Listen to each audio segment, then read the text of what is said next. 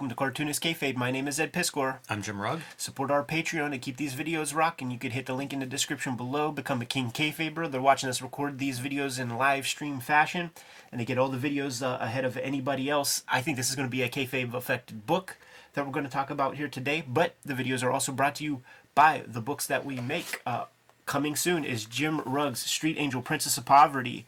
Great companion piece to go along with uh, Street Angel Deadliest Girl Alive, and it collects all of uh, Jim's earliest Street Angel adventures. You get both volumes, you have every Street Angel comic that has been created to date.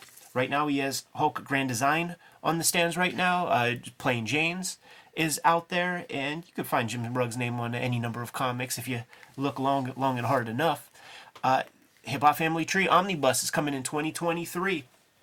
Scoop that thing up if you can uh, find it.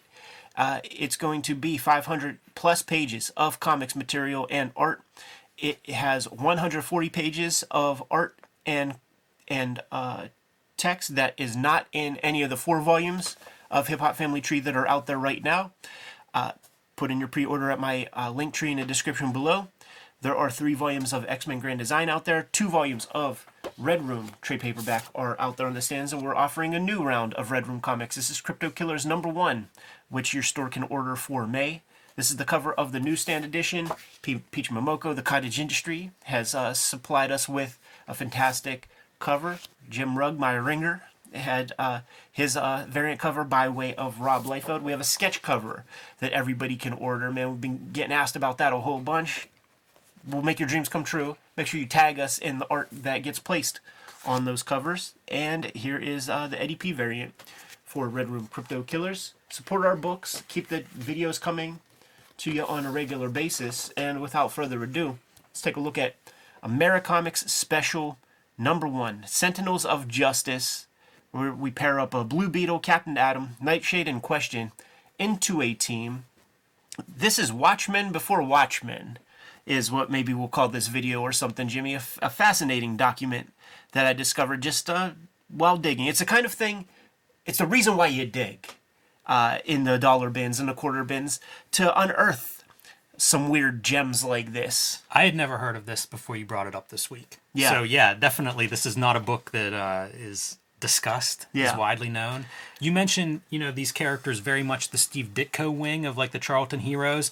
I even think they're trying to kind of channel some of the Ditko art. Yeah. Um, the cover maybe not to the max, but when you get inside, like I think there's a lot of Ditko they're trying to put on those pages. Absolutely, man. Uh, probably the first AC comic that we have looked at on the channel, uh, Bill Black's company.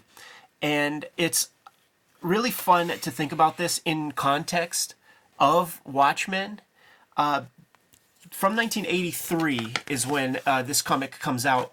And AC Comics, you know, Bill Black, very much rooted in comic book fandom and early fanzines, and his entire enterprise is nostalgic in its subject matters. Uh, no interest at all in advancing the medium in any way or pushing uh, the the comics medium into like the next level of you know adult comics or anything like that. It's purely indulging in silver age, golden age type fare. That's his interest. He's putting his money where his mouth is. It's the kind of comics he wants to read, and Marvel DC is not keeping pace with that. Uh, they are they are continuing to evolve. It's not really his interest, man. So he puts his money down on on uh, on the table and publishes a giant long wing of uh, of comics that maybe still come out. I think that they do. I don't know if Bill Black is still alive. Sure. Because he goes back into like the early 70s Sure. of self publishing. Yeah. Um, starting with Paragon Press. I'm glad that we get a chance to finally talk about him because Right. that's the thing. Like, he's doing color independent comics Yeah. when nobody's doing color. This is 1983, I think. So Sure. think about that at home whenever we think like 1983, you're going black and white if you're going to self publish. Not Bill Black. Yeah. He's got a whole line of color comics. Um, you know, you mentioned nostalgia, and he would do a lot of like public domain characters. Right. Worked out a deal when Charlton goes under to like use their characters. Um, but he has a wide range of stuff, and it's definitely centered on the past, or it's uh, bad girl stuff. Like Femforce would be the long running title. You know, well over 100 issues of Femforce have been published. So it is interesting, and we look at a lot of indie comics. I would love to know more about AC Comics and how they kept the lights on for decades. And there's a bunch of artists that come through here that Sure. get work. Erik Larsen has work in AC Comics early on, very early on in his career. So like interesting publisher, you know, it's strange, weird that they exist, and weird that they exist. Like, if you think people don't talk about Charlton Comics much, nobody has ever mentioned AC Comics to me. No. Nobody wants to talk about Bill Black and AC Comics, um, and yet they've been publishing for decades. Yes, I, th- I think I think their whole audience uh, was of a similar mindset with Bill Black, and they were not interested in, you know, sp- at this point, like where we are now, 2023, you have like a wing of comic fans that is like, no, S- Spider-Man is Peter Parker. It's not this character. Uh, Superman ain't gay. Fuck you for that. Like all that kind of stuff. Like that's the fanboy conversation now. And those and some of those dudes make comics. Right. And they're trying to capture that same spirit of the kind of comics that they dig. Bronze Age. Sure. yeah. Uh, in these days, nin- 84, 85, whatever, you got the old heads who were like, my Spider Man does not have a black costume. Right. My Captain Marvel isn't uh, some, some black chick or whatever. And uh, so they're going to like do their thing. And I think this served Yeah. Like people who were looking for more of the same. You know, that that little like fucking dopamine, childlike quality, the feelings that they got when they were safe and at home with mama. Some, That's these kind of comics. Interesting note on a credit. So, script and art are Greg Guler, not a name that I know notice, but uh, the script and art together is why I point that out. Matt Feazell, who does like stick figures, Cynicalman, Yeah. um, doing backgrounds, just being credited as backgrounds is almost a throwback to like whenever you'd go back to the early shops in the golden age, and that'd Totally. be like where you'd start out. You're the back, you're a new guy in the shop. Yeah. You're doing backgrounds. You'll learn this business. So it's kind of funny to see that. We've already mentioned Ditko a few times. That's this crib. is almost traced from a Ditko drawing. Yeah, and I think it's Spider Man. that I think is, is Just draw a little web in there. you should draw a web in his hand for future whoever ends up with this book. Right.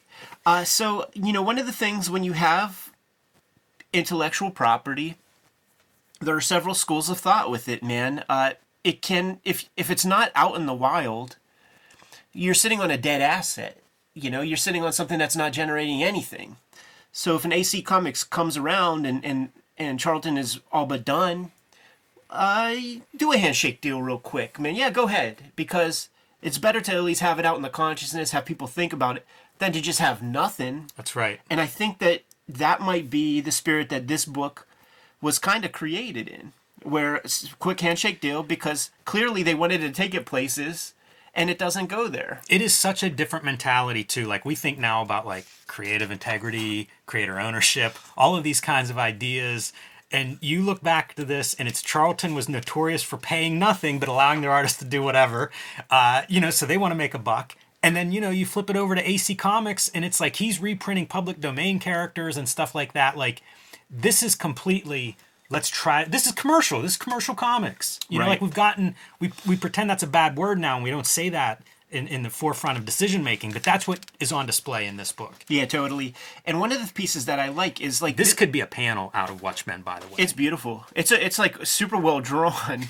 it's pretty good like the craft of this is pretty good Yeah, in terms of the writing, though, it is just a Silver Age type comic. And that is a fun lens to look at this thing because it is everything that Watchmen is not, is this comic. It is an indulgence in the sort of silliness and idiocy of a Silver Age comic with all that that entails. You know, you got your bad guys who need some big MacGuffin to take over the world or whatever. And then the superheroes have to sort of come together to uh, save the day. There's nothing special happening. There's no. This pushes nothing further. It doesn't explore the comic medium in any way. These are people who like comics, who are making a classic type comic. They have a better facility than fanzine artists and stuff, but it is just another comic with the same exact ingredients that the chefs of like Alan Moore and Dave Gibbons took and kind of pushed the medium into another direction. Yeah, and and the craft is kind of highish, at least in the art side. Like I feel like this panel is a really nice panel with that angle for the, you know, instead of just having that building straight up and down. I think this is hilarious. I, I I love this panel. I don't know that it's a good panel, but I love it. very very entertaining to me. This panel, on the other hand, this one. I mean, that could go. You could cut that out and put it in Watchmen. I think. Yeah. It feels like that. But you're right. Like the the flavor of this style of comic, you know, like if you pulled out a comic now, and we've, we've been looking at some newer stuff from the 2000s, it is such a different approach than what you have here, where like angles are all over. This to me feels like it could be a Watchmen comic. Even the color Sure. in some of these panels Yeah. goes that direction. But that kind of like dense, like we've got a bunch of characters, we've got some background, we're tipping our camera one angle or another. Almost none of that stuff is the way comics are really done today. Comics don't look like this. No, exactly. And and and but it, they did look like it in the '60s, and that's what AC Comics at this level was about. Like you would see Charlton covers where Ditko is kind of drawing this exact sort of energy and all that sort of thing.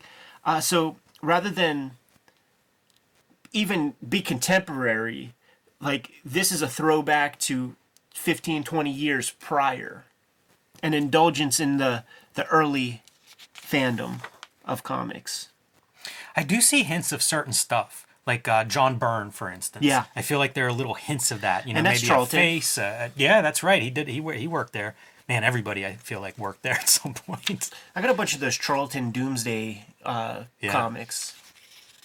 It'd be funny to compare those to like the Fantagraphics Doomsday reprints. I, I have those Right. also. because those Charlton, like, they own their own presses, and man, were they just printing as cheap and fast as they could. I have two versions. I, I have I have a couple Charlton issues and I have a couple modern. And it's when it gets to modern where like the bottom of the pages have the like news newspaper like the triangle like Yeah. pa- like the pa- paper bag yeah, kind of. cut, cut off of a web press. Yeah, cut yeah, off of a big long roll of newsprint.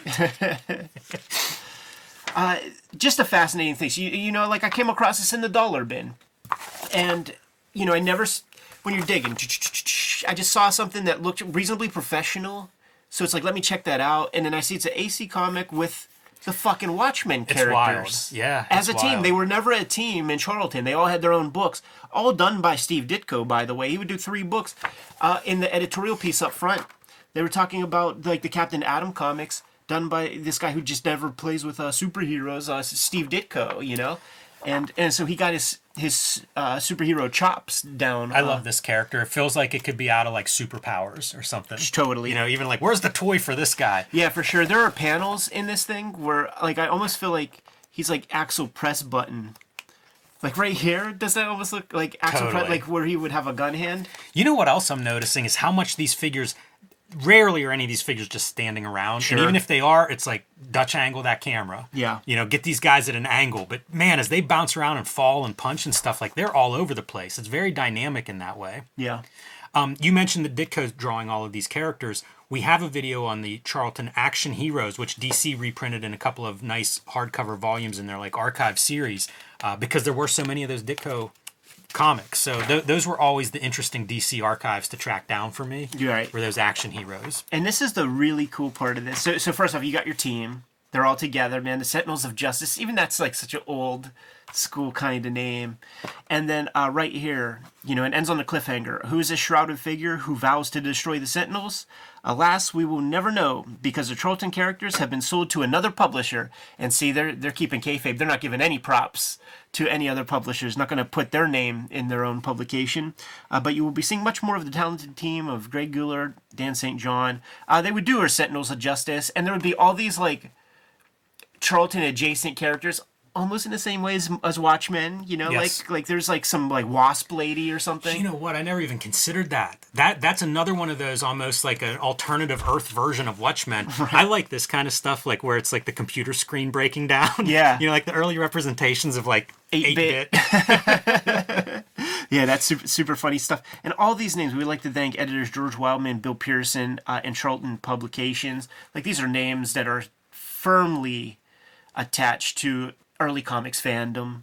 You know, Bill Pearson might even show up in uh, those Russ Cochran EC hardcovers at times and stuff. While Bill Black was part of the game at that point. But, dude, this is a caption calling attention to the fact that DC just bought these characters.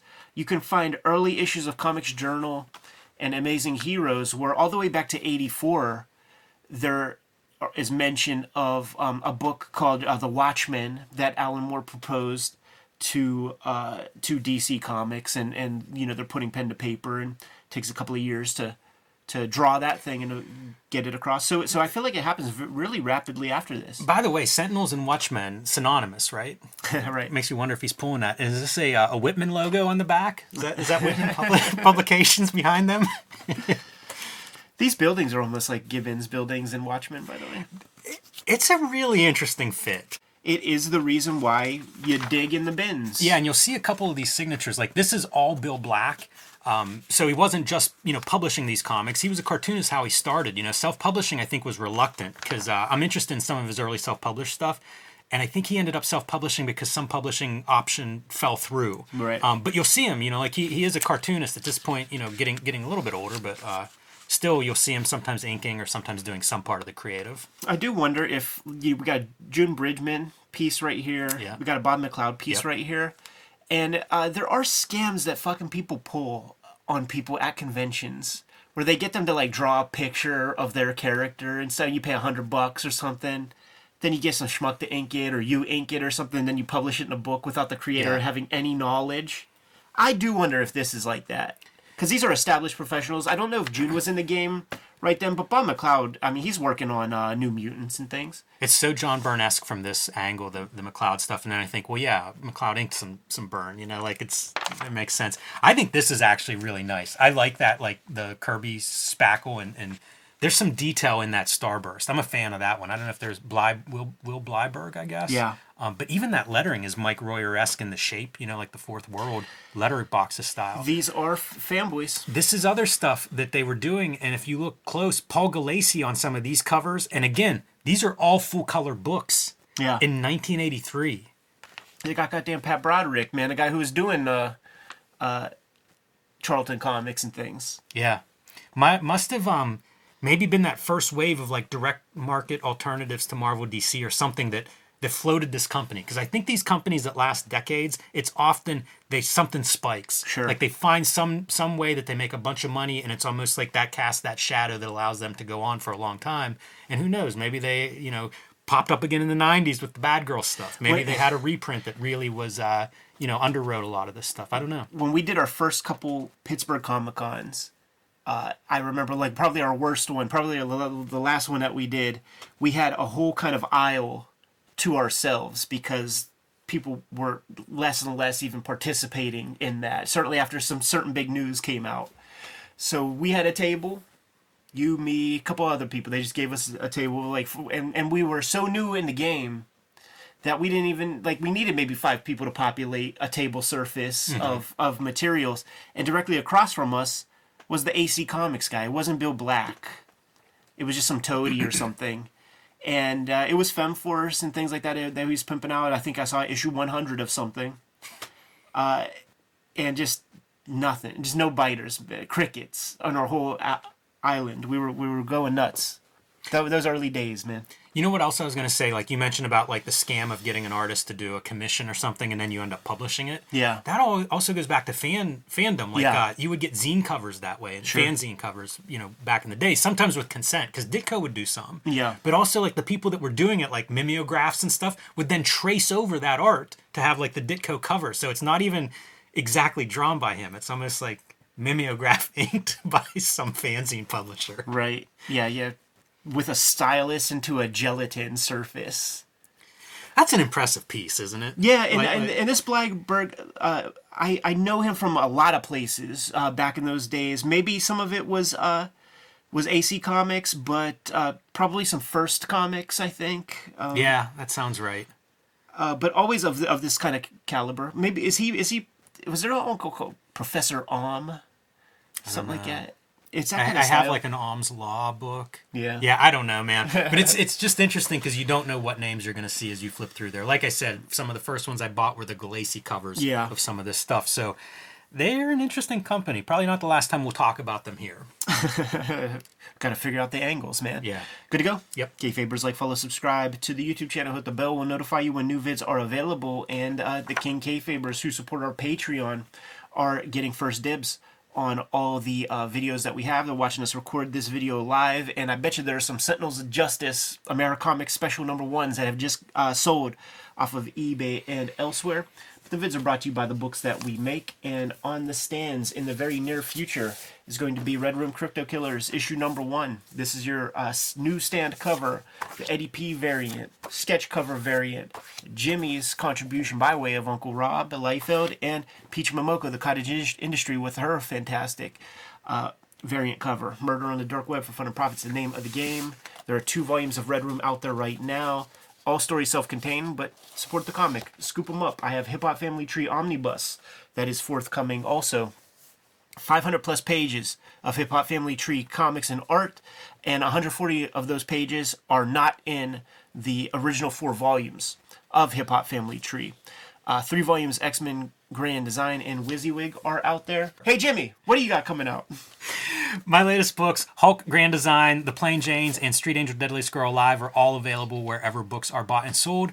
My next book, Street Angel Princess of Poverty, will be out from Image Comics later this spring. You can pre order that one now. It collects all of the Street Angel comics that are not in Deadly Girl Alive. So complete your Street Angel set and pre order that one at your local comic shop. And join me on patreon.com slash Jim Rugg, where you can download out of print zines and minis to see a lot more of my comics and art and see the next comics that I'm working on starting in April. What else do we have going on out there, man? Subscribe to the Cartoonist Kayfabe newsletter at the links below this video. You can also find Cartoonist Kayfabe t-shirts, merchandise, hats, mugs, stickers, and more at our spread shop. That link is also under this video. Give them those marching orders, Jimmy. We'll be on our way. Read more comics.